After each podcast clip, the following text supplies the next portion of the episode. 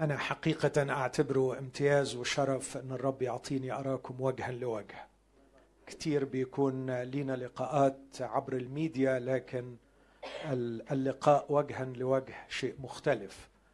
فأنا بشكر رب لأجل فرح الشركة، مدعوين أن نكون في شركة بعضنا مع بعض.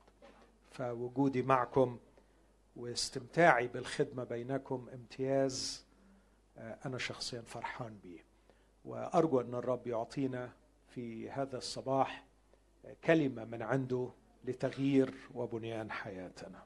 بشكر أخي الحبيب الأسيس دكران على إتاحة الفرصة لي أني أكون موجود معاكم من مدة طويلة، أعرفه أيضا عبر الميديا وعبر السلام من بعيد، لكن شاعر أن النهاردة يوم مميز أنه يكون لي شرف التعرف عليه عن قرب والتمتع بالشركة المقدسة معا. أنا على قلبي بعض الأفكار أضعها تحت هذا العنوان: الإعلان الإلهي رباعي الأبعاد. الإعلان الإلهي رباعي الأبعاد. وهتكلم عن الإعلان الإلهي، لكن تعودت لو ما يضايقكمش أثناء قراءة كلمة الله إن احنا نقف، اللي يقدر يعني اللي يقدر يقف. هقرأ من جزئين من كلمة الله. هقرأ أولا من رسالة الرسول بولس الثانية إلى المؤمنين في كورنثوس والأصحاح الثالث، ثم سأقرأ من سفر المزامير. في كورنثوس الثانية ثلاثة الرسول بيكتب للإخوة، يبدأ من العدد الثاني ويقول لهم: أنتم رسالتنا مكتوبة في قلوبنا، معروفة ومقروءة من جميع الناس، ظاهرين أنكم رسالة المسيح، ظاهرين أنكم رسالة المسيح، مخدومة منا، مكتوبة لا بحبر بل بروح الله الحي، لا في ألواح حجرية بل في ألواح قلب لحمية. عدد ثمانية عشر: ونحن جميعا ناظرين مجد الرب بوجه مكشوف كما في مرآة، نتغير إلى تلك الصورة عينها من مجد إلى مجد كما من الرب الروح. ثم أقرأ أيضا من سفر المزامير المزمور التاسع عشر، مزمور تسعة عشر. اللي يحب يقرأ معايا كلمة الرب ما يشعرش بحرج أنه يقرأ في سره، يقرأ بصوت عالي. ترديد الكلمة بركة، ومن زمان كان بيوصينا يقول اقرأها وتكلم بها حين تجلس، فترديد الكلمة المقدسة بركة.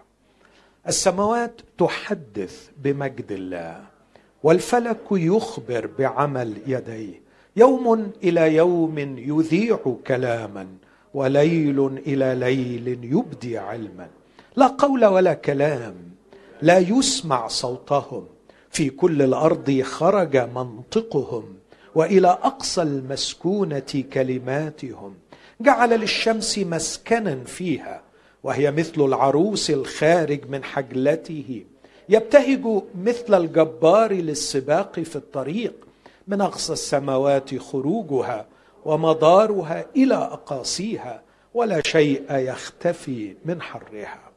ناموس الرب كامل يرد النفس، شهادات الرب صادقة تصير الجاهل حكيما، وصايا الرب مستقيمة تفرح القلب، أمر الرب طاهر ينير العينين، خوف الرب نقي ثابت إلى الأبد، أحكام الرب حق عادلة كلها، أشهى من الذهب والإبريز الكثير وأحلى من العسل وقطر الشهاد، أيضا عبدك يحذر بها وفي حفظها ثواب عظيم، السهوات من يشعر بها، من الخطايا المستترة أبرئني.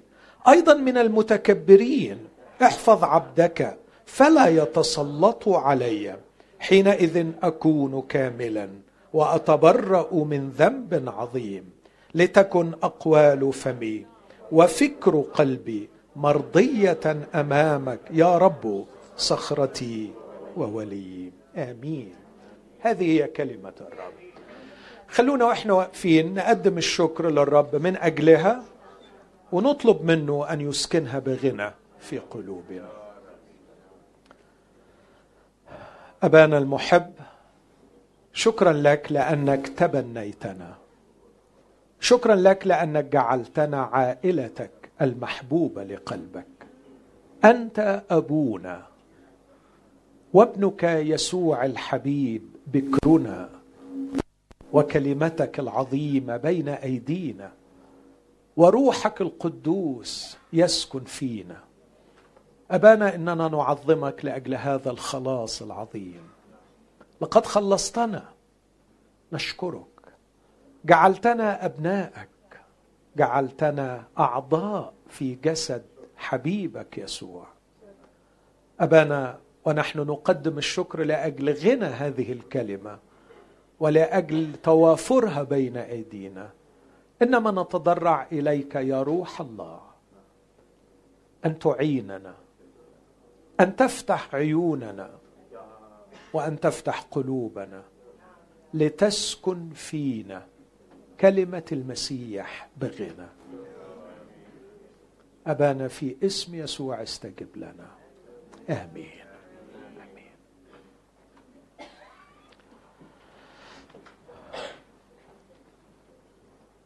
كلمة الإعلان revelation كلمة تتكرر كثيرا في العهد الجديد، ولها دور عظيم، لها دور عظيم في الحياة المسيحية.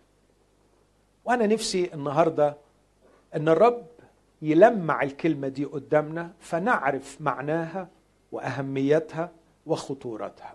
كلمة أسمع منكم الإعلان. في اللغة العربية كلمة الإعلان النهاردة بتستعمل في أشياء كثيرة للدرجة التي أفسدت المعنى الذي يقصده الكتاب المقدس من وراء كلمة الإعلان. مثلا الإعلان بتستخدم كنوع من الادفرتايزمنت، أو إنها نوع من الاناونسمنت، إن أنا أعلن عن شيء أو أحاول تسويق شيء. لكن الإعلان في الكتاب المقدس يعني التكشف الإلهي. مش لاقي كلمة أفضل من هذه الكلمة، كلمة التكشف الإلهي. لا نستطيع أن ننكر أن الله غامض، والله يبدو كأنه بعيد. الله ليس مادة نستطيع أن نلمسه بأيدينا، لا نستطيع أن نراه بعيوننا. هو ليس شيء ولا حتى شخص عادي.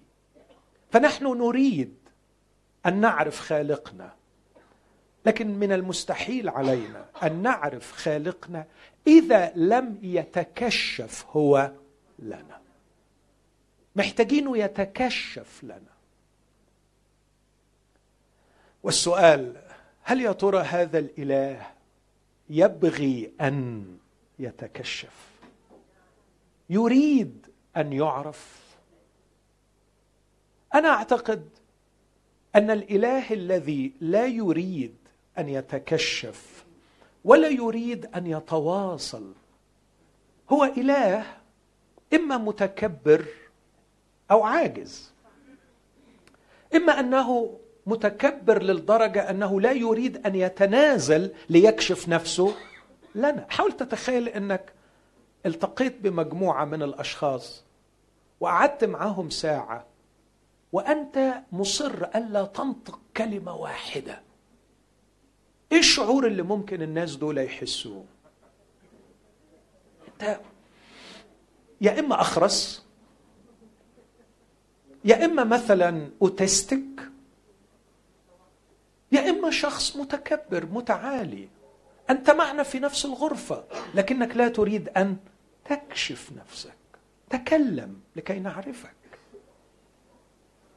إخوتي، حاشا لله أن يكون متكبرا، حاشا لله أن يكون عاجزا، لكن الله المحبة يبغي أن يتواصل ويبغي أن يتكشف، to reveal himself. يحب قوي أنه هو يكشف نفسه.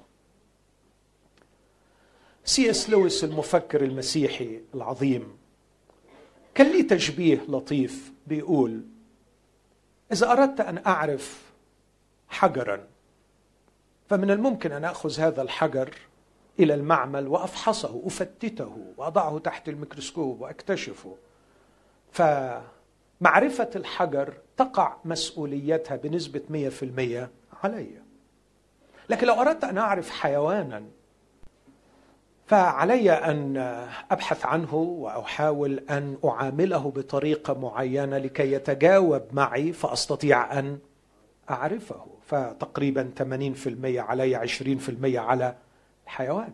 لو أردت أن أعرف إنسانا خمسين خمسين، لكن لو أردت أن أعرف ملك البلاد أعتقد أن المسؤولية الكبرى تقع عليه هو، إذا رغب في أن يعرف نفسه لي. كثيرون يرغبون في معرفة الملك لكن لا تتاح الفرصة للجميع، إلا من يختاره الملك أن يكشف نفسه له.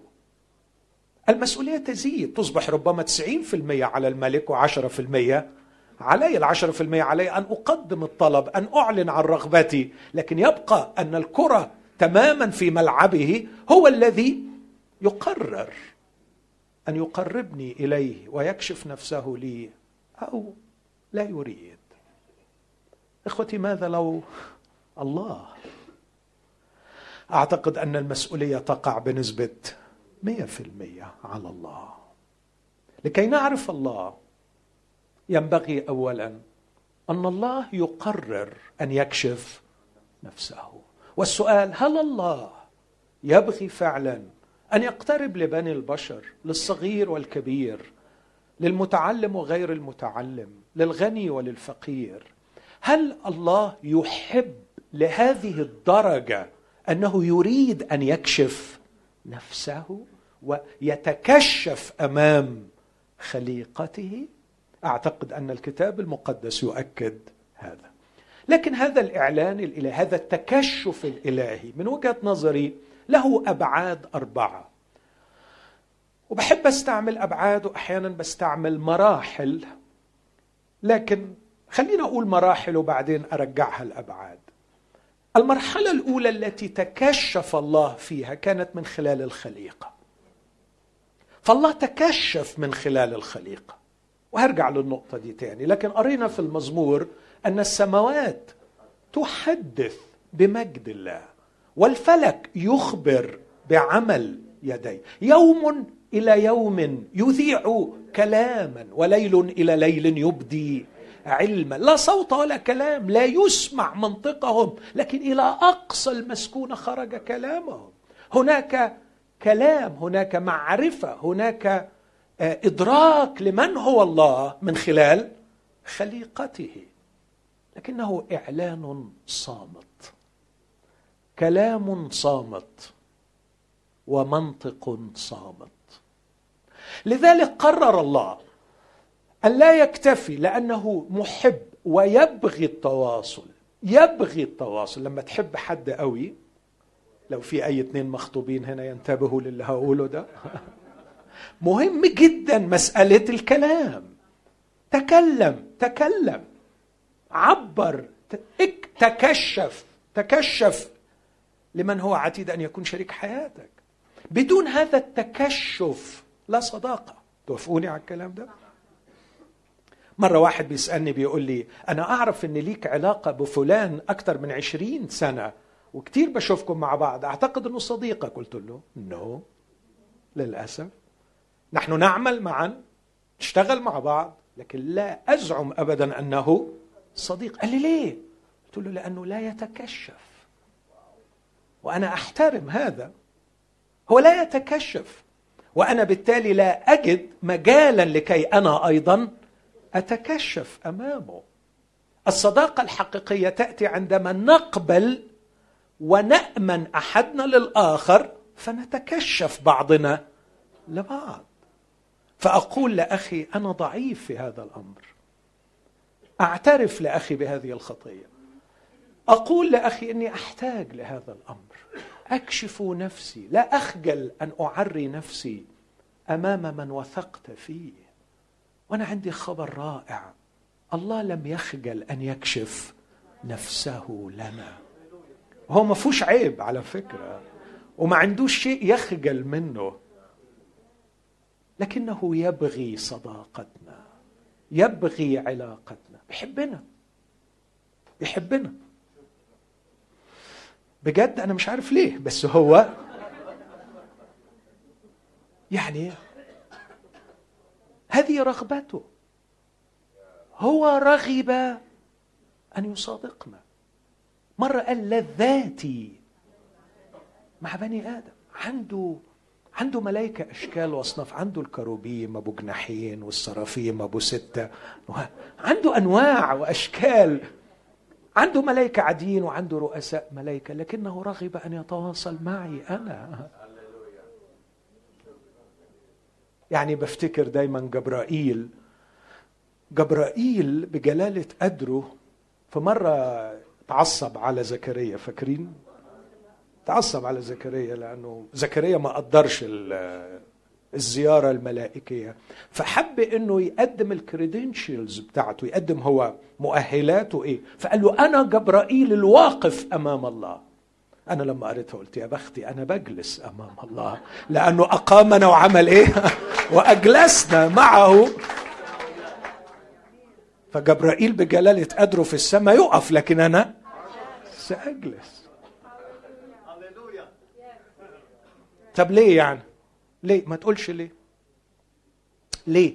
ما اعرفش يا أخي، هو رغب في هذا، هو كبير وجميل و... ومن حقه أنه يحب اللي هو عايز يحبه. أحبني. بولس يقول أنا أنا كنت مجدف ومضطهد ومفتري، أنا قتل قتل، أنا رديء، لكن ابن الله أحبني وأسلم نفسه لأجل. قد ابتغاني ابنا، لقد ابتغاني صديقا وخليلا له. لذلك قرر أن يتكشف، فتكشف في الخليقة، لكن زي ما قلت كانت الخليقة كلامها كلام صامت ومنطقها منطق صامت. فقرر الله أن يتكشف بطريقة أعمق. في مرحلة تانية ابتدأت كتابة هذا الكتاب، وابتدأ العالم والبشر يدخلون إلى مرحلة جديدة من مراحل التكشف الإلهي. أكثر من أربعمائة مرة في هذا الكتاب يقول هكذا يقول الرب. فكان أنبياء الله يتكلمون مسوقين من الروح القدس ليعلنوا من هو الله، ويتكشف الله من خلال كلام هؤلاء الأنبياء. واختار الله هؤلاء الرجال الذين انتخبهم وانتقاهم وهيأهم وجهزهم بطريقة معينة لكي يسجلوا كلام الله، فأصبح لدينا كلاما مكتوبا. واو، ستة وستين سفر يمكننا من خلالها أن نطلع على من يكون الله. وأرجو أن احنا نقرأ الكتاب المقدس من هذا المنظور. هذا الكتاب عظمته أنه يكشف من هو الله. في يوم من الأيام لما بعت موسى أول كاتب من هؤلاء الكتاب وقال له روح علشان تخرج شعبي، موسى كان ذكي، سأله سؤال، أقول له طب أنت اسمك إيه؟ أنت مين؟ إذا قلت للناس هناك إله في السماء يحبكم ويريد أن يخلصكم، فأول سؤال أتوقعه اكشف لنا شيئا عن هذا، قل لنا من هو هذا الإله؟ مين الإله ده؟ كيف أعبد إلها لا أعرفه؟ كيف أطيع إلها لا أعرفه؟ إذا كان الله يريد محبتي وغيرتي له وعلاقتي به، لابد أن يكشف نفسه ليه. فسأله موسى، أقول لهم أنت اسمك إيه؟ فابتدأ الله يعمل عملية التكشف. جميل الله، ما عندوش مانع يتلقى أسئلة ويجاوب. فقال له أنت اسمك إيه؟ ما اسمك؟ قال له قل لهم أحيا الذي أحيا، أنا أكون الذي أكون، أنا السرمادي الثابت الذي لا أتغير. تعرفوا دي كانت في بداية تكون شعب إسرائيل عندما خرجوا من أرض مصر. في النهاية في سفر ملاخي يقول لهم لأني أنا الرب الذي لا يتغير أنتم لم تفنوا يا بني إسرائيل. تعرفوا لو كان اسمي غير أهيا كان زمانكم فنيتم، لكني أنا الرب الذي لا يتغير لذلك أنتم لم تفنوا. إذن واقعنا مبني على صفات الله.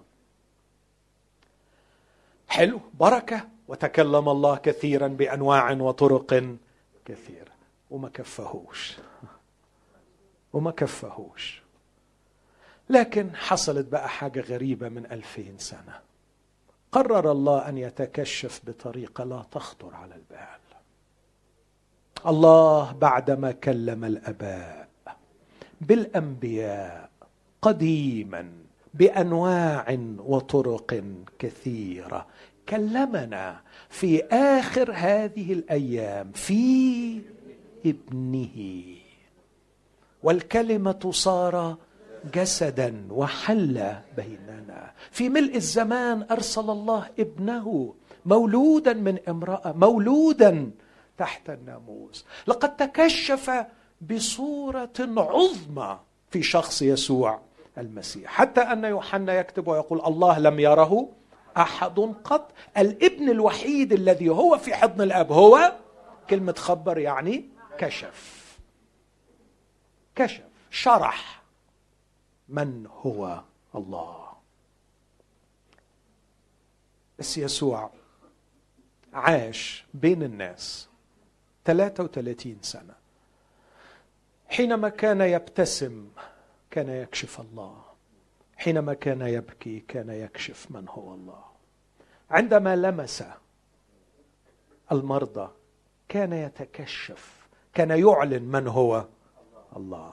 وعندما كان يترك نفسه يلمس كان يكشف من هو الله. عندما تعب من السفر وجلس على البير كان يكشف من هو الله. وعندما انحنى ليغسل الأقدام كان يكشف من هو الله. وعندما علق على الصليب كان يكشف من هو الله. وعندما قام من الموت كان يكشف من هو الله. في شخص يسوع المسيح حصلنا على أعظم أعظم وأسمى إعلان، أسمى حالة تكشف وصل إليها الله. علشان كده أنا دايما بقول أنت ممكن تعرف عن الله بدون يسوع المسيح، لكن مستحيل تعرف من هو الله بدون يسوع المسيح. تقدر تعرف كتير عن الله من غير يسوع، بس لو عايز تتعرف عليه وتدخل في علاقة معاه أنت محتاج يسوع المسيح، لأنه كشف. لدرجة أن يسوع المسيح كان من الجرأة، وهو صادق وعاقل وأخلاقه سامية، يسوع المسيح مرة قال من يعرفني يعرف الآب، ومن يراني يرى الآب. لو عرفتموني لعرفتم الآب. ويا فيلبس من رآني فقد رأى الآب، لأني أنا والآب واحد. لو كنت لم أعمل أعمال أبي لكان لكم عذر في أن لا تعرفوني، لكن كان يقول اليهود أنا أعمل أعمال أبي لأن الآب فيا وأنا فيه. فكان الإعلان في مرحلته الثالثة ليس من خلال خليقة وليس من خلال الكتاب المقدس، لكن من خلال إنسان فيه سرة أن يحل كل ملء اللاهوت جسديا. عاش بيننا، لمسناه ولمسنا، بس في خبر مش حلو. صعد صعد للسماء، وللأسف التلاميذ اللي معاه ما كانوش جدعان انف انهم يمسكوه ويخلوها. صعد. طب مش انتوا كنتوا تشتاقوا معايا انه يبقى موجود؟ يعني بصراحة لو كان فضل قاعد على الأرض كنا هنعرف الله أحسن. بس هو أكيد ما بيغلطش، صح؟ وأكيد بيشوف أحسن مننا وبيخطط أفضل مننا. هو صعد إلى السماء، بس كان عنده حتة خطة، خطة رهيبة جدا. التلاميذ كانوا حاسين باللي أنا بقوله ده، وكانوا يعني بلاش حكاية إنك تمشي دي الله يخليك، مفيش الله يخليك، هو الله طبعا، لكن إحنا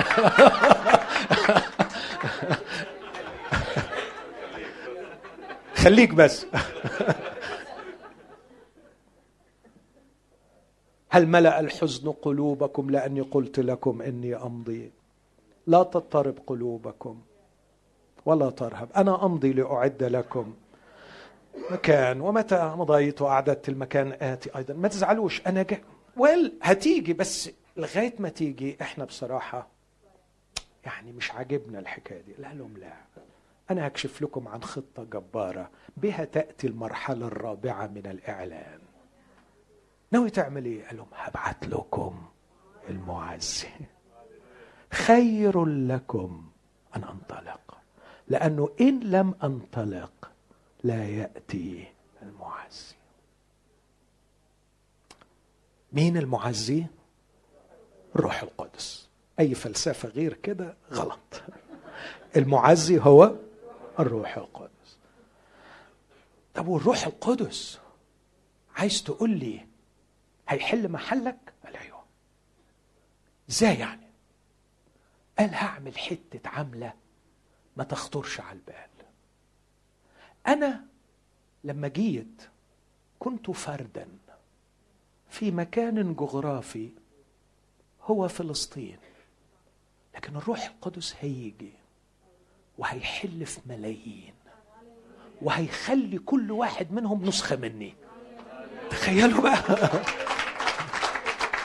فيبقى التكشف الإلهي زاد ولا قل؟ زاد. يأتي هنا قمة الإعلان أن يسوع المسيح صحيح ترك جسديا الأرض، لكن روحيا انتشر في كل الأرض. الإعلان النهائي في شخص يسوع المسيح لم يتوقف بصعود يسوع إلى السماء، بل بالعكس تفعل وزاد ملايين الأضعاف. هللويا. يسوع هنا، الله هنا، الله فينا. لقد أتى الروح القدس ليسكن في قلبي ويغير حياتي ويجعلني جزءا من المسيح، ويجعلك جزءا من المسيح، ويجعلك عضوا في جسد المسيح. ولما نتلم على بعض ونحب بعض، نحب بعض ونرتبط ببعض، الله هنا على الأرض. أنا عارف أنه معظمنا حافظ الآية بتاعت الله، يوحنا واحد ثمانية عشر، الله لم يره أحد قط، الابن الوحيد الذي هو في حضن الآب هو خبر. معناها أن الله ما كانش متشاف، لكن عندما تجسد الابن في شخص يسوع المسيح وجاء إلى العالم بقى في خبر، بقى في تكشف. لكن مش كتير مننا بيعرف أن الآية دي اتكررت مرة تاني بس بطريقة مختلفة تماما. في رسالة الرسول يوحنا الأولى والأصحاح الرابع بيقول هذه الكلمات في عدد أحد عشر، يوحنا الأولى أربعة أحد عشر. ركزوا معايا من فضلكم وشغلوا يعني العقل على أعلى سرعة ليه. أيها الأحباء، إن كان الله قد أحبنا هكذا، هو في حب أكتر من كده؟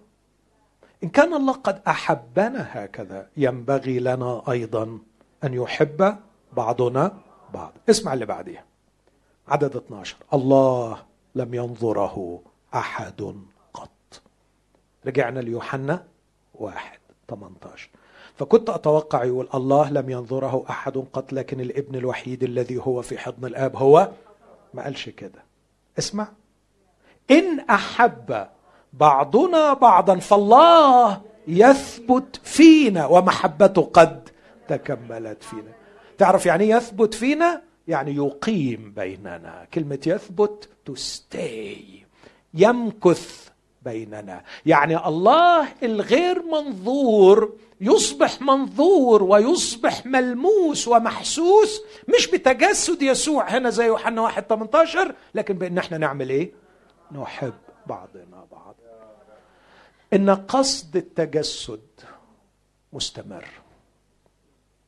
ان كان قصد التجسد هو التكشف الإلهي للبشر، فهذا القصد مستمر من خلال الكنيسة، من خلال المؤمنين، من خلال أن توجد جماعة أحبوا يسوع وأحبهم يسوع، وجاء روح الله وسكن فيهم لكي يغيرهم من مجد إلى مجد إلى تلك الصورة عينه. وده ياخدني لكورنثوس الثانية لو تتذكروا، ظاهرين أنكم رسالة المسيح مقروءة ومعروفة من جميع الناس، مخدومة منا، مكتوبة لا بحبر بل بروح الله الحي، لا في ألواح حجرية لكن في ألواح قلب لحمي. إيه معنى الكلام ده؟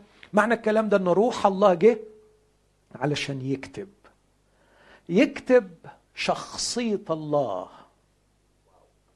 على قلبك من يوم إلى يوم، ومن ظرف إلى ظرف، ومن إحسان إلى إحسان، ومن حرمان إلى حرمان. روح الله شغال يكتب مين هو الله على شخصيتك. تخيل؟ فأنا في حالة مكتوب مستمر، أنا مكتوب والكاتب هو روح الله الحي. أنتم رسالة المسيح، أنتم رسالتنا مخدومة منا مكتوبة. أول مرة الله كتب كتب على حجر، لكن اليوم الله يكتب على البشر. أعلن نفسه بالناموس، أول مرة يعلن نفسه كتابة. الكتابة كتابة الله كانت، كان هو اللي بيكتب بإصبعه، بس النهاردة بيكتب بإصبعه عليا، بروحه عليا. يكتب حتة لطف، يكتب حتة قداسة، يكتب حتة طهارة، يكتب حتة كرم، يكتب حتة تعفف، يكتب حتة ذكاء. هو ربنا ذكي؟ سمارت؟ از هي سمارت؟ طبعا فيري سمارت، وعشان كده من حقنا احنا كمان نكون سمارت. اه من حقنا نكون اذكياء، لان ربنا ذكي يقدر ينظف مخنا ويخلينا أذكياء، يقدر يخليني صبور غفور، يقدر يخليني حنان رحيم، يقدر يخليني لطيف، يقدر يخليني قوي. يس، لأنه بيكتب علي شخصية الله وينشرنا بين الناس ويقول للناس اتفرجوا اتفرجوا. علشان كده حبايب لازم نطلع بين الناس ولازم نتكلم مع الناس. بس بليز لما نتكلم مع الناس مش تعالى انت خاطي يسوع بيحبك اقبل المسيح مخلص، مش كده خالص. ارجوكم يا حبايب، ارجوكم عشان خاطر ربنا، مش هي دي خالص الطريقة. لكن تعمل ايه؟ كل معاه واتكلم معاه وخليه هو يكتشف ربنا كاتب عليك ايه. اخرج معاه، اضحك معاه، احكي معاه، تزاور معاه، عيش معاه، اتكشف انت قدامه، فهتكون النتيجة انه سيرى الله، هيشوف الحاجات اللي ربنا كتبها فيك. اسمعوا الآية دي في بطرس الأولى ثلاثة خمسة عشر، قدسوا الرب الإله في قلوبكم. يا احنا اللي نقدس ربنا ولا هو اللي بيقدسنا؟ هو اللي بيقدسنا، بس في الآية دي بيقول قدسوا الرب الإله في قلوبكم، يعني قدسوا سكناه فيكم، إنه فيكم، مش فينا لأنه ما لقولش حتى يقعد فيها، فينا علشان يكشف نفسه من خلالنا. قدسوا الرب الإله في قلوبكم، إن الرب الإله سكن فيكم، فقدسوا هذه السكنة، خصصوا هذا الوضع له، اعطوه حريته، اعطوه فرصته أن يكتب ويرسم شخصه فيكم. نتغير من مجد إلى مجد. هو عايز يغير، عايز يحول. إخوتي بين قوسين أقول، لو ما كانش عندي إيمان ورجاء، أنا بتكلم عن نفسي ماهر، لو ما كانش عندي إيمان ورجاء إن بكرة بنعمة الرب سأكون أفضل من اليوم، أنا ما أحبش أعيش يوم واحد تاني. اللي يخليني أعيش لبكرة شيء واحد، إنه بكرة هيغيرني أكتر، وهكون أفضل، هكون أحلى، هكون جميل. نفسي أكون جميل زيه، نفسي أكون شبهه. وكل يوم بيسيبني على الأرض هو مستعد إنه هو يغير، مش من وحش لحلو، من مجد إلى مجد، وعنده مزيد من المجد حتى تلك الصورة عيناها. فالآية تقول قدسوا الرب الإله في قلوبكم. تعرفوا كمالتها إيه؟ مستعدين دائما لمجاوبة كل من يسألكم عن سبب الرجاء الذي فيكم بوداعة وخوف. غالبا الناس أول ما تحتك بينا وإحنا بنتكشف يكتشفوا حاجة غريبة جدا، إن إحنا جوانا رجاء، مش جوانا نكد وغضب وغلب وكده، شعور حتى أحيانا بالأفضلية على الآخرين. الإحساس ده بيزعجني بشكل، يعني أحيانا أقعد مع أشخاص بجد بابا مكسوف حقيقي، وبابا كده بنز... عايز أنزل تحت الترابيزة الطاولة يعني. ليه؟ بعدين مثلا معانا حد وممكن يكون مركزه مرموق في المجتمع ونفسنا أنه يعرف الرب، فتبص لقي واحد من اللي قاعدين، لكن أنت يعني عرفت الرب يسوع مخلص لحياتك. يا عم الله يطول عمرك، واحدة واحدة، ما تجيش كده أبدا، يعني استنى استنى شوي. على طول التاني ألاقيه قفل منه، أنت قفل يعني، أنت شايفني إيه، كافر يعني، ولا شايفني ملحد يعني، ولا وليه وليه بتكلمني كأنك أنت اللي عارف كل حاجة وأنا يعني ولا شيء؟ ليه ليه الشعور بالسوبريوريتي دي؟ ليه ليه كده يعني؟ يا عم خلينا نقعد مع بعض ونحكي مع بعض، وادي الراجل فرصة إنه يسأل. لما يشوف فيك حاجة عدل على فكرة هيسأل. هو هيسأل لوحده. وساعتها لما يسأل، بس بصوا جمال الكتاب، لما هو يسأل يقول إيه؟ بإيه؟ بوداعة وخوف. يا حبيبي على الكتاب، بوداعة، بالتضاع. قال له يو نو، تعرف أنا صدقني بحسدك، أنا يعني أنا ما كنتش زيك كده، أنا كنت وحش جدا، بس في يوم من الأيام صدقت إنه بيغفر للخاطئ، وصدقت إنه ممكن يبني المنهدم، وصدقت إنه ممكن يعطي جمال عوضا عن الرماد. أنا أنا كنت يعني صدقني وحش جدا، أنت شخص ممتاز. أنا كنت وحش، كنت خاطي رديء، بس صدقت. وتعرف من يوميها ابتدى يغير فيا. ما أقولكش يعني إنه في لحظة كل حاجة بقيت يعني ما حصلتش، نو نو، رحلة طويلة معاه، لكن كل يوم عمال يغير فيا. وأنا أعتقد يعني إنه هو بيحبك، وأكيد نفسه إنه هو يساعدك. فإذا أنت حاب مثلا، أنا بتخيل يعني أترجم إزاي مستعدين لمجاوبة كل من يسألكم عن سبب الرجاء. سبب الرجاء، كلمة سبب the reason، المنطق بتاع الحالة، حالة التوقع المبتهج ده اللي انتوا فيها. هو انتوا ليه كده؟ هو انت ليه عندك رجاء؟ ده انا يا اخي مش شايف اي حاجة تطمن، لا اقتصادي طمن، ولا سياسة طمن، ولا وضع بيئي طمن، ولا اي حاجة. هو انتوا ليه عندكم الرجاء؟ ممكن تقول لي في منطق وراء الرجاء ده ولا درواشة وخلاص؟ لا، في منطق، في منطق، وخليني أشرح لك هذا المنطق، بس أشرحه بوداعة وخوف. هذه المرحلة الرابعة من الإعلان.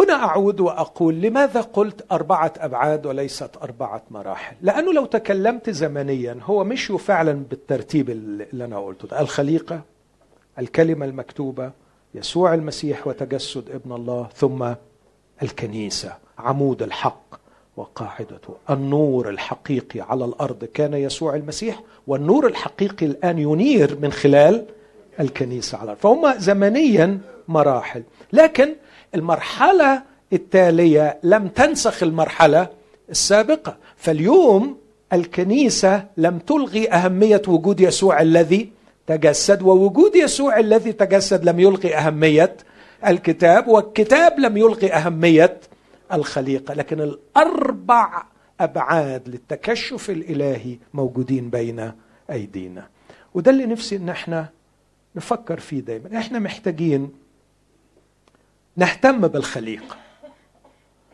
ونشوف روعة الله في هذه الخليقة، وكمان محتاجين نهتم بكلمة الله، وكمان محتاجين ان احنا نهتم بيسوع المسيح ونعرف يسوع. تصوروا لو قلت لكم حاجة يا حبايب، ما تزعلوش مني، من أكتر الأشياء اللي بتزعلني على أخواتي، مش من على أخواتي المؤمنين، إن احنا مش بنحب يسوع كما ينبغي. وتعرفوا ليه مش بنحبه؟ خلينا أقول لكم شيء مؤلم حصل في حياتي، بس نشكر ربنا، ربنا رحمنا. في يوم من الأيام بقول لابني، يا ابني أنا حزين لأنك مش بتحب الرب. فكان رده غريب قوي، قال لي بابا حبيبي زعلش، أنا غصب عني. قلت لي غصب عنك؟ قال لي أنت بتحبه عشان أنت بتعرفه، أنا ما أعرفوش. إزاي عايزني أحب حد أنا ما أعرفوش؟ صدمني كلامه، أشكر الله هو دلوقتي بيعرف، لكن صدمني كلامه، فوقني فوقني كيف أحب شخص لا أعرفه. إحنا مرات بنتكلم عن يسوع باعتباره ربنا العلي القدير اللي في السماء، اللي بيعمل معجزات كده وحاجات ضخمة وكبيرة وبتاع، لكن يسوع كشخص إحنا ما غصناش في شخصيته، إحنا ما قعدناش قدامه كتير علشان أفهم مشاعره ناحية الرجل الأعمى المولود أعمى. يا اللقاء ده بيأسر قلبي، ودايما بحاول أتخيل الصداقة اللي نشأت بين يسوع وبين الراجل ده. حاولوا تتخيل كده الحب اللي بقي بينهم. حاول تتخيل يسوع بقي مين بالنسبة للراجل ده؟ يا تخيل، من شحات معدم إلى رجل يحاجج الأساتذة بروعة ويكسب الجولة، ويطلع بره يسوع يقابله، تؤمن بابن الله؟ يقول له مين هو يا سيد؟ قال له أنت شفته؟ قال أؤمن، وسجد له. كنت أتمنى أشوف العلاقة بينهم، أصحبهم هما الاثنين كده وأخرج معاهم خروجة. ولا أتمنى كنت أكون حاضر في بيت سمعان الفريسي وهذه المرأة تأتي من وراء يسوع باكية وتكشف رجليه، ثم تبدأ تبكي وتبكي وهو سيبها خالص، يمكن كل شوية يرمقها بنظرة حنان وكأنه بلا ما تخافيش من العيون التي تمزقك، أنا مبسوط بيك خليك. وكانت تغسل قدميه بدموعها. وبعدين أكيد كامرأة شرقية يهودية كانت لفة شعرها وربطها، راحت فكة وخدت شعرها وابتدت تمسح بيه رجليه، وبعدين فتحت قارور الطيب وابتدت تدهن بالطيب رجليه، وهو ساكت، هو مستمتع وهي كمان مستمتعة. هل هل دخلنا إلى هذه العلاقة مع يسوع؟ هل في هذا النوع من الشخصانية في العلاقة؟ هل لديك مشاعر هذا الأعمى من نحو يسوع؟ هل لديك مشاعر هذه المرأة من نحو يسوع؟ الرب يسوع وهو بيعاتب سمعان قال له سمعان أنت عمرك ما هتفهم اللي حصل، حبيبي اللي بيحصل ده انت انت انت عمال تقول كلام في قلبك لانك مش ممكن تف انت ما تفهمش في الحب.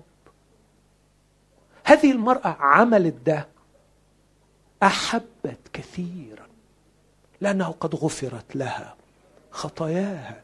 الست دي بتعرف بتحبني يا اخي.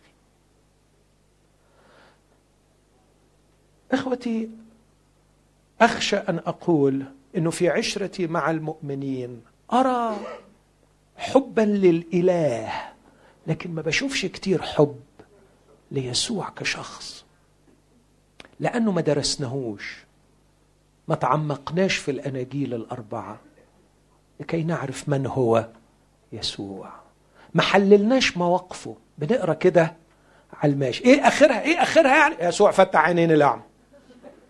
وإيه الدرس اللي نتعلمه يا أولاد؟ يسوع يقدر على كل شيء.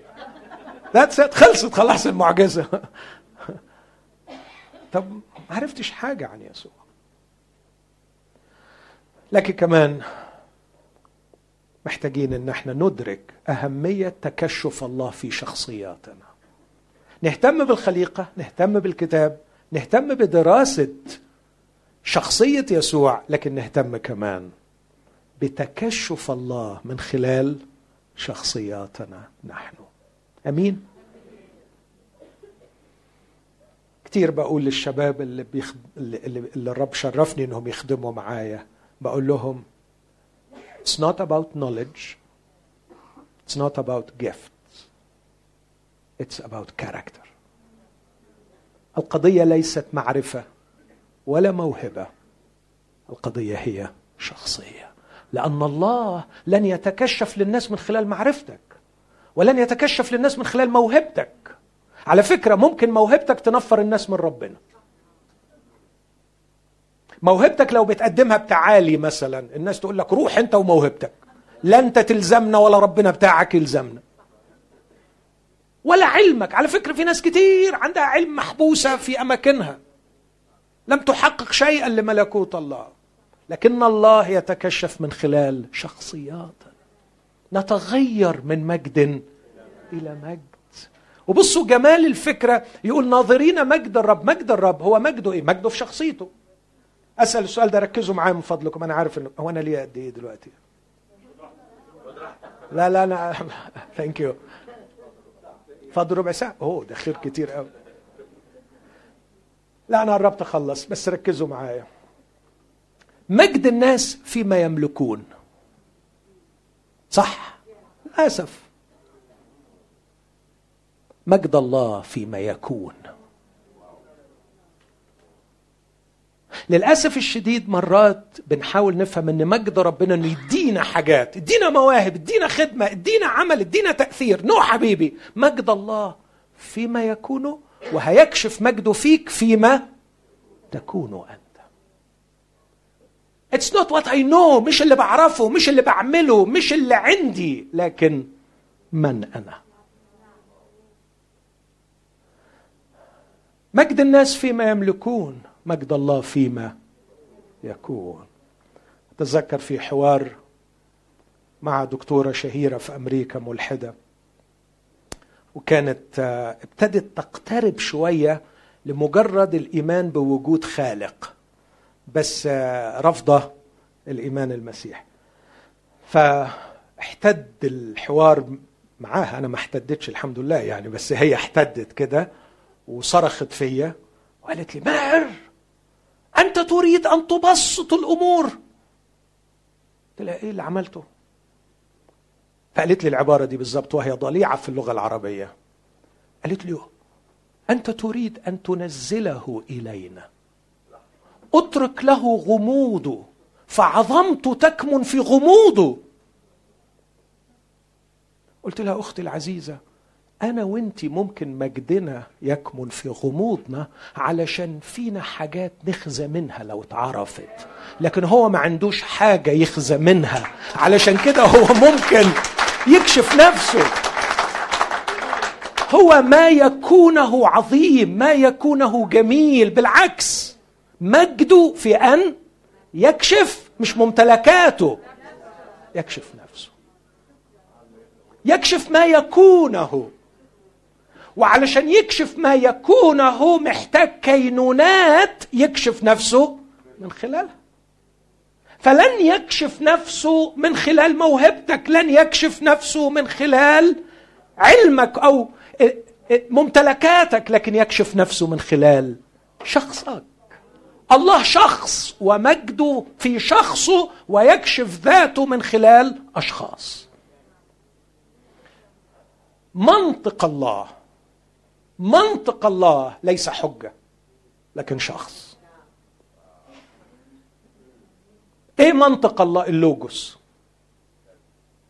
اللوجوس هو منطق الله، لم يعرضه في محاجة على صفحات كتاب، عرضه في شخص مولود في مزود ويمشي في شوارع الجليل ويلمس الناس. هذا هو منطق الله.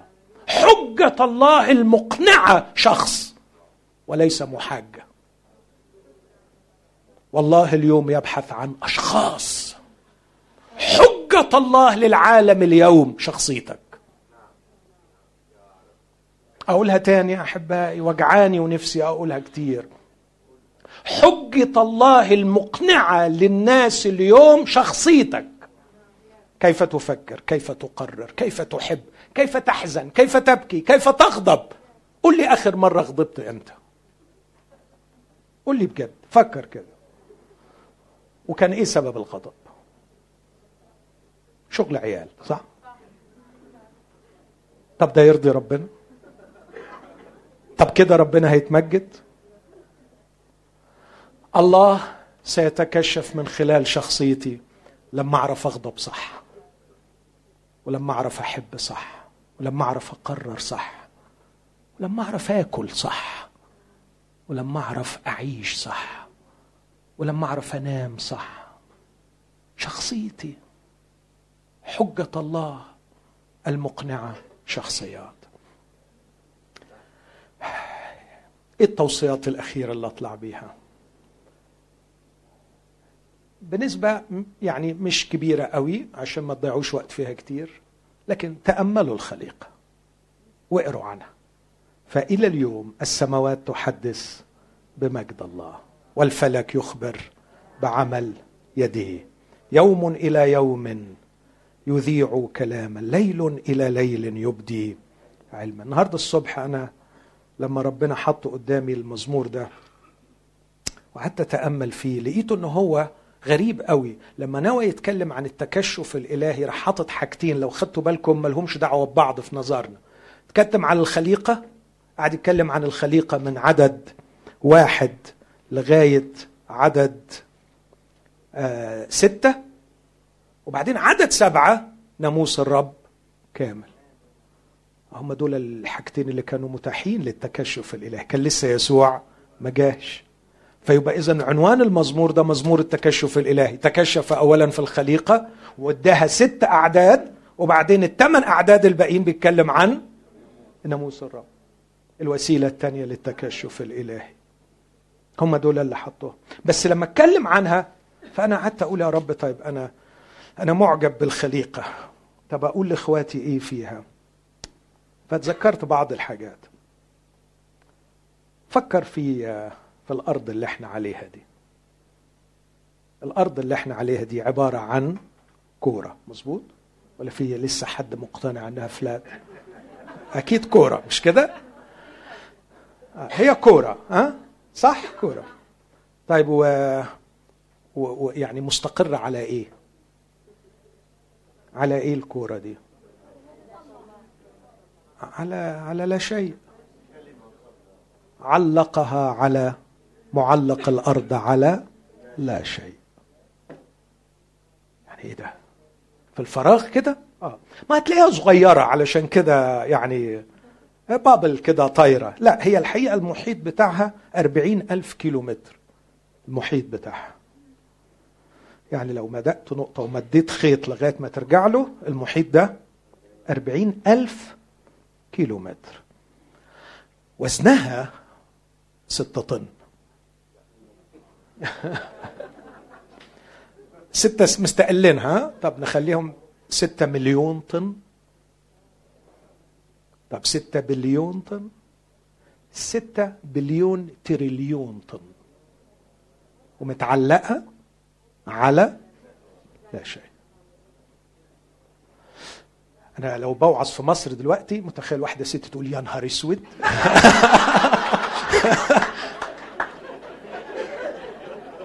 ده احنا يعني حاجة تقيلة قوي وممكن تقع. لا ما بتقعش، وليها آلاف السنين ما وقعتش. ايه يا اخويا ده؟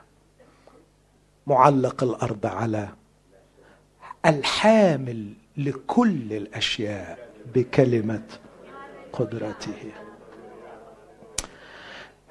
طب هي كده يعني تلاقيها بقى يعني حد مساندها كده؟ لا، هي عمالة تدور. الحقيقة بتدور ثلاث حركات في أي لحظة. فاكرين ان ال... احنا عندنا في مصر كان في لعبة زمان واحنا أطفال اسمها النحلة، تلف عليها خيط كده وترميها. بلبل، البلبل آه. بتشوف البلبل يدور حوالين نفسه، هي بتدور حوالين نفسها كده، بس السرعة اللي بتدور بيها حوالين نفسها ألف وستمائة كيلو متر في الساعة. تخيل السرعة اللي ماشية بيها. يعني عشان تبقى قادر تعرف أقصى سرعة طيارة ركبتها، ما, ما, ما فيش طيارة قفلت الألف. أنا شخصيا ما فيش طيارة جابت تسعمية، لكن هفترض أنها بتجيب ألف. الأرض بتلف حوالين روحها بسرعة ألف وستمائة كيلو متر في الساعة، وهي عم تلف حوالين روحها كده. بتلف كمان حوالين الشمس، هي بتلف حوالين روحها كده. تعرف ليه؟ بس عشان يبقى فيه صبح وفيه ليل. وبعدين بتلف حوالين الشمس علشان يبقى فيه صيف وشتاء وخريف وربيع.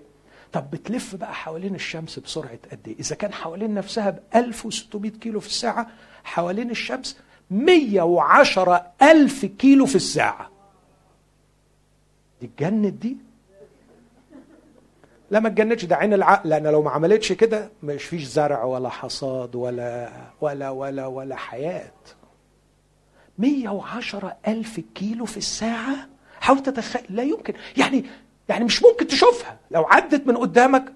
وما تنسوش ستة بليون تريليون طن بتدور بالسرعة. ويا أخي العجيب، لا المية وقعت ولا احنا اتبعترنا في الفضاء، ولا صبحت الصبح لقيت بيتك طلع من الدوار التاني راح الدوار التالت.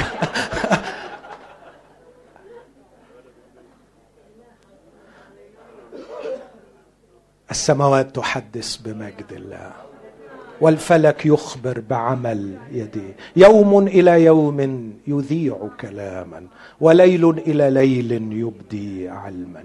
وبعدين لو سبت الأرض ورحت للشمس بقى،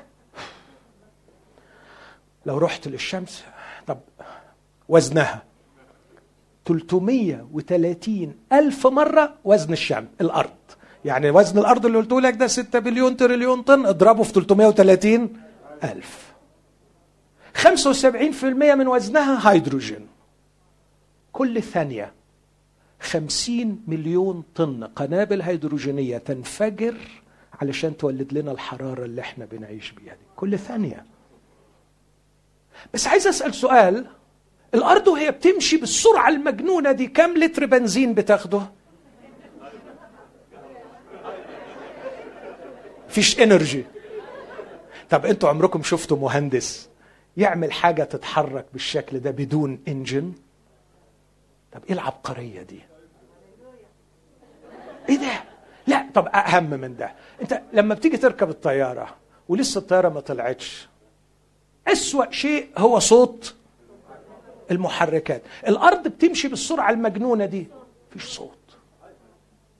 تخيل مفيش صوت خالص، ولا دوشة ولا عوادم ولا استهلاك مادة ولا انرجي ولا حاجة، وعمالة تلف. وليها كم سنة بتلف؟ آلاف السنين وبنفس السرعات. هي مرتين الحقيقة للأمانة السرعة اتغيرت، يوم يشوع ويوم حسقية الملك، وغيرها علشان يبين انه انها مش ماشيه لوحديها. ده لما يحب يبطئها يبطئها بيتحكم في سرعتها. طب والشمس دي ايه ده كله؟ ده قنابل هيدروجينيه بتنفجر علشان تطلع لنا حراره وطاقه. اه مفيش أصوات، مفيش كده ضجيج. هذه هي خليقة الله، تكشف الله من خلال الخليقة، لكنه أيضا يتكشف من خلال الكلمة. وأنا أنصح يا أحبائي، وعلى فكرة أنا كنت يعني ناوي النهاردة هي دي الوعظة، بس يعني هي دايما بتفلت مني كده، إن إحنا نهتم شوية بالكتاب المقدس. بص بيقول عنه إيه الكتاب المقدس؟ بيقول عنه ناموس الرب، وصفه بشوية صفات كتار. هو ناموس الرب، هو شهادات الرب، هو وصايا الرب، هو أمر الرب، هو خوف الرب، هو أحكام الرب. لما يقول ناموس الرب في مجمله الكتاب المقدس كله، ناموس الرب كامل، يعمل إيه؟ دي أجمل كلمة في الموضوع. الكلمة دي ما جاتش غير مرة تاني في مزمور الراعي، الرب راعية فلا يعوزني شيء، يعمل إيه؟ يرد نفسي. يعني إيه يرد نفسي؟ يعني إيه ناموس الرب يرد النفس؟ restore the soul، يسترجعها، أصلها خربت، أصلها فسدت، أصلها بقت متطرفة، أصلها فقدت حكمتها، فقدت جمالها، أخلاقها باظت. نفسنا في شخص يستردها. to restore my soul. مجدا للرب. عندي راعي وعندي كلمة الله. ناموس الرب كامل يرد النفس. رجع لي يا رب نفسي، رجعها لي، رجع لي النفس المخلوقة على صورتك. لكن يوصفها كمان يقول شهادات الرب صادقة تصير الجاهل حكيما. يعني وانت بتقرأ الكتاب المقدس هتلاقي ربنا بيشهد عن حاجة، يعني مثلا بيشهد عن المال، بيشهد عن المال وبيقول على فكرة ان محبة المال أصل لكل شرور. صدق، لأن شهاداته صادقة. الرب ليه شهادة، مثلا شهادة عن الجسد، إنه الجسد ده مقدس، فليقتني كل واحد منا إناءه بقداسة وبكرامة. يعني لازم الجسد ده يكون مقدس. دي شهادة الرب، صدقها. وعندما تصدق شهادة الرب عن شيء، هذه الشهادات تصير الجاهل، تخليك حكيم. لكن هتروح كمان لحتة تانية في الكتاب ما تلاقيش شهادات، لكن هتلاقي وصايا، أحبوا بعضكم بعضا. هتلاقي وصية مثلا اكرم الرب من مالك، دي وصية. قدموا أجسادكم ذبيحة حية. ولما أطيع الوصايا دي يقول عنها مستقيمة تفرح القلب. طاعة وصايا الرب تجيب الفرح. يبقى قبول وتصديق شهاداته تخليني حكيم، تصير الجاهل حكيما، وطاعة وصاياه تخليني فرحان. لكن هاجي في حتة تاني بقى، لا شهادة ولا وصية، لكن أمر. لا تزني، لا يسرق السارق فيما بعد، لا تكذبوا بعضكم على. دي مش وصايا، دي أوامر. وأمر الرب طاهر ينير العين، ينور لي مخي.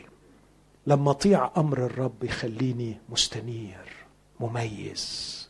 تعرف الغبا بيجي منين؟ من عصيان أمر الرب. لكن كمان يقول خوف الرب نقي. هذه الكلمة عندما أتغلغل فيها وأعيش فيها تخلق فيها حالة من الخوف المقدس، مش الخوف منه، لكن حالة من الرهبة والخشوع أمامه. وهذا الخوف يجعلني ثابتاً إلى الأبد، يثبتني. لكن كمان الرب لديه أحكام من جهة أشياء وأشخاص، أصدر الحكم. وعلي عندما أقرأ هذه الأحكام أنا أعرف أن أحكامه حق وعادلة كلها، لم يظلم ولم يخطئ. والخلاصة أن كلمة الله أشهى من الذهب والإبريز الكثير، أحلى من العسل وقطر الشهاد. أيضا عبدك يحذر بها، في حفظها ثواب عظيم. لما يتغلغل الكتاب فيا وأنا أتغلغل في الكتاب، هذا يأتي بي إلى عرش النعمة، وفي عرش النعمة سأدرك وسأصلي. نفسي الحتة دي يعني ننتبه إليها. كلمة الله غرضها إنها تأتي بي إلى عرش النعمة. لما في عبرانيين أربعة يقول كلمة الله حية وفعالة وأمضى من كل سيف ذي حدين، تعرف إيه اللي بعديها؟ فلنتقدم بثقة إلى عرش. فأنا بتغلغل في الكتاب وأسيب الكتاب يتغلغل فيا، ألاقي روحي في محضر الله، بقفل بابي وبقعد لوحدي. إيه اللي بيحصل في القعدة دي؟ حاجتين، بفكر وبفهم، وبعدين بتكلم وبطلب. وده اللي حصل معاه. أول ما رميته كلمة ربنا على عرش النعمة ابتدى يقول يا السهوات من يشعر بها. بحثت كثيرا في كلمة السهوات علشان أفهم معناها في العبري، ولقيت أن أفضل ترجمة ليها الخطايا الماكرة.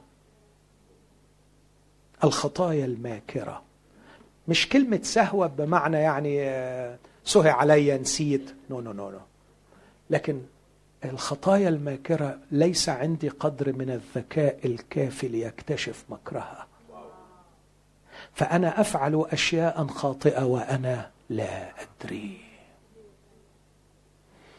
وربما اللي حواليا شايفين وأنا صعبان عليهم، لكن الوحيد اللي مش عارف هو أنا، لأني ما بقعدش مع الكلمة المقدسة القدر الكافي اللي تخليني أستنير. يا رب أرجوك ارحمني من السهوات، من خطايا ماكرة خادعة معشعشة جوايا لها سنين وأنا مش عارف إنها خطايا وشغال. السهوات من يشعر بها. وبعدين يقول من الخطايا المستترة أبرئني. كلمة الخطايا المستترة بقى الخطايا العميقة دي، في حاجات بقى مغروسة جوه قوي وبتوجه حياتي وأنا مش دريان بيها، بس دريت في محضر الله وابتديت أقول له ابرئني من الخطايا المستترة ابرئني. وأخيرا يقول من المتكبرين، والترجمة الأدق هي من الكبائر، والكبائر هي الخطايا العمد، وده واحد من أردأ أنواع الخطايا. من الكبائر احفظ نفسي فلا يتسلطوا على عبدك. في حاجات أنا عارف إنها غلط وللأسف بعملها، دي كبائر، ودول لو طعتهم هيتسلطوا علي. وعشان كده احنا في مأساة عصر الإدمان في هذه الأيام، يتسلطوا علي. حينئذ لما الثلاث حاجات دول أفلت منهم، أبقى واعي للخطايا الماكرة، وأبقى بأشفى من الحاجات اللي جوايا اللي مدفونة، وكمان أكون قوي إني أرفض الكبائر. ساعتها أتبر أكون كاملا وأتبرأ من ذنب عظيم. وصلاتي لتكن أقوال فمي وفكر قلبي مرضية أمامك يا رب صخرتي. وحلوة أوي، صخرتي وولي. صخرتي قوتي، ولي فدية، فإذا شردت أنت تسترجعني وأنت تفديني. وإيه الغرض؟ الغرض أن نكون وسيلة الله الإعلانية في هذا العالم، لكي ما يتكشف الله من خلال كل اسم من أسمائكم بنعمة الرب. أمين.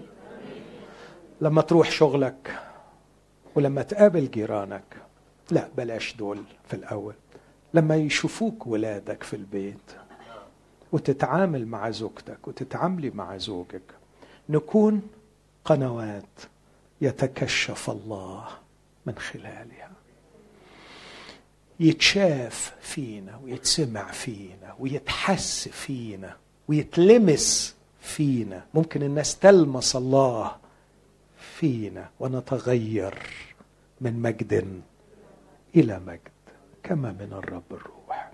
أمين. أنا مش عارف أنتوا عايزين تصلوا ولا ترنموا ولا تصلي؟ طيب خلونا ناخد دقيقتين نحني القلب والرأس أمام الرب. خلونا نقول له يا رب امتياز كبير قوي لينا إنك تتكشف من خلالنا. هيئ أوانينا، هيئ أوانينا لسكيب المجد. ينسكب المجد الإلهي من خلال شخصك وروحك فينا.